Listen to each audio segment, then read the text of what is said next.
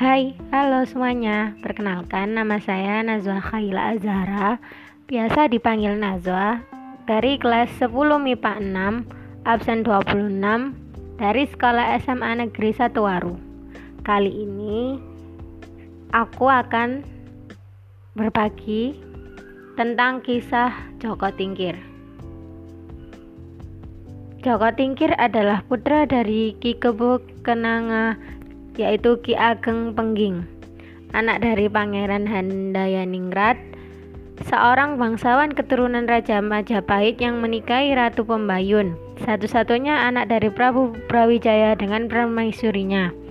Mereka adalah yang orang-orang tuanya bersama dengan para angkatan tua lainnya memilih mati karena para wali dan prajurit Demak datang untuk menawan dan membawa mereka untuk diadili di Demak.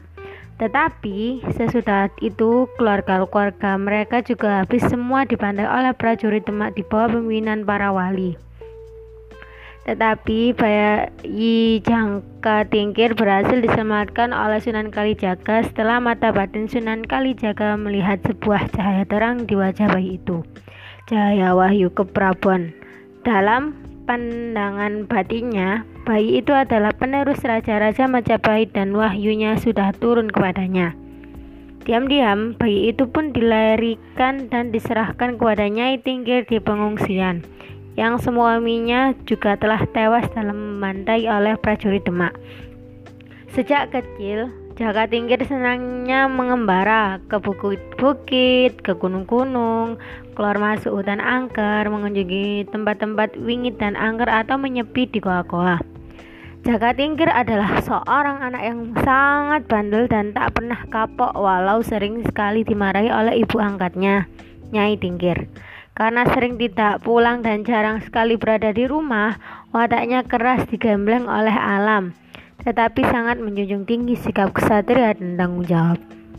Ia suka sekali datang ke tempat-tempat berbahaya dan terlarang. Menyusup dan mengobrak-abrik sarang penyamun adalah kegemarannya. Semakin berbahaya situasinya, semakin menarik dan menantang baginya. Karena kesukaannya menyusup dan mengobrak-abrik sarang penyamun sosoknya menjadi momok yang membuat para penyamun dan perampok jengkel dan geram. Sekalipun ia sudah terkepung, tetapi ia sendiri bisa melukai lawan-lawannya dan selalu bisa lolos dari kepungan. Bahkan juga mengobrak-ngabrik sarang mereka, membuat banyak sekali kerusakan. Ia hanya dikenal dengan nama Jaka dari desa Tingkir, tetapi setiap diburu sampai ke rumahnya di desa Tingkir, ia selalu sedang tidak berada di rumah. Walaupun aslinya dirinya yang anak seorang bangsawan diberi nama Raden Mas Karebat, tetapi karena sedang tinggal di pengungsian, ibu angkatnya menyembunyikan nama aslinya itu. Ia hanya dipanggil Jaka saja. Nyai Tingkir sendiri juga menyembunyikan identitas asli dirinya. Dan karena di tempat pengungsian itu terdapat banyak pengungsi dari berbagai orang yang tidak mengenal jadi dirinya yang asli. Masyarakat masih bisa mengenali sebagai seorang ningrat dan menghormatinya. Masyarakat sangat menghormati kesepuhan pribadinya sehingga ia dianggap sebagai sesepuh desa tingkir dan oleh orang-orang dari luar desa tingkir ia disebut Nyai Tingkir. Uh, misteri kekuatan Jaga Tingkir yaitu dikabarkan bahwa Jaga Tingkir merupakan murid dari Sunan Kalijaga yang bisa dikatakan mumpuni dalam menuntut ilmu. Hal tersebut dibuktikan dengan capaian-capaian keberhasilan dalam setiap ujian tingkatan ilmunya, baik ilmu dunia maupun hal-hal yang mengandung unsur kebatinan atau gaib. Salah satu ilmu jaga tingkir yang terkenal ialah bisa mengalahkan buaya dengan cara bertarung tangan kosong.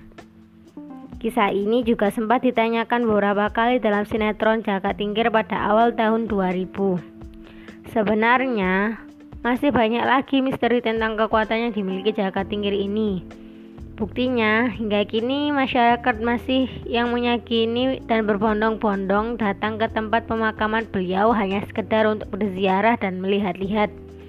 Bahkan dikatakan masih ada segelintir orang yang meyakini apabila seseorang melakukan semedi di kediaman makam tersebut maka akan memperoleh sebuah petunjuk untuk masa depannya. uh, itu tadi sekian sekilas cerita yang berjudul Jaka Tingkir yang telah saya bawakan. Saya harap bisa menghibur semuanya dan terima kasih.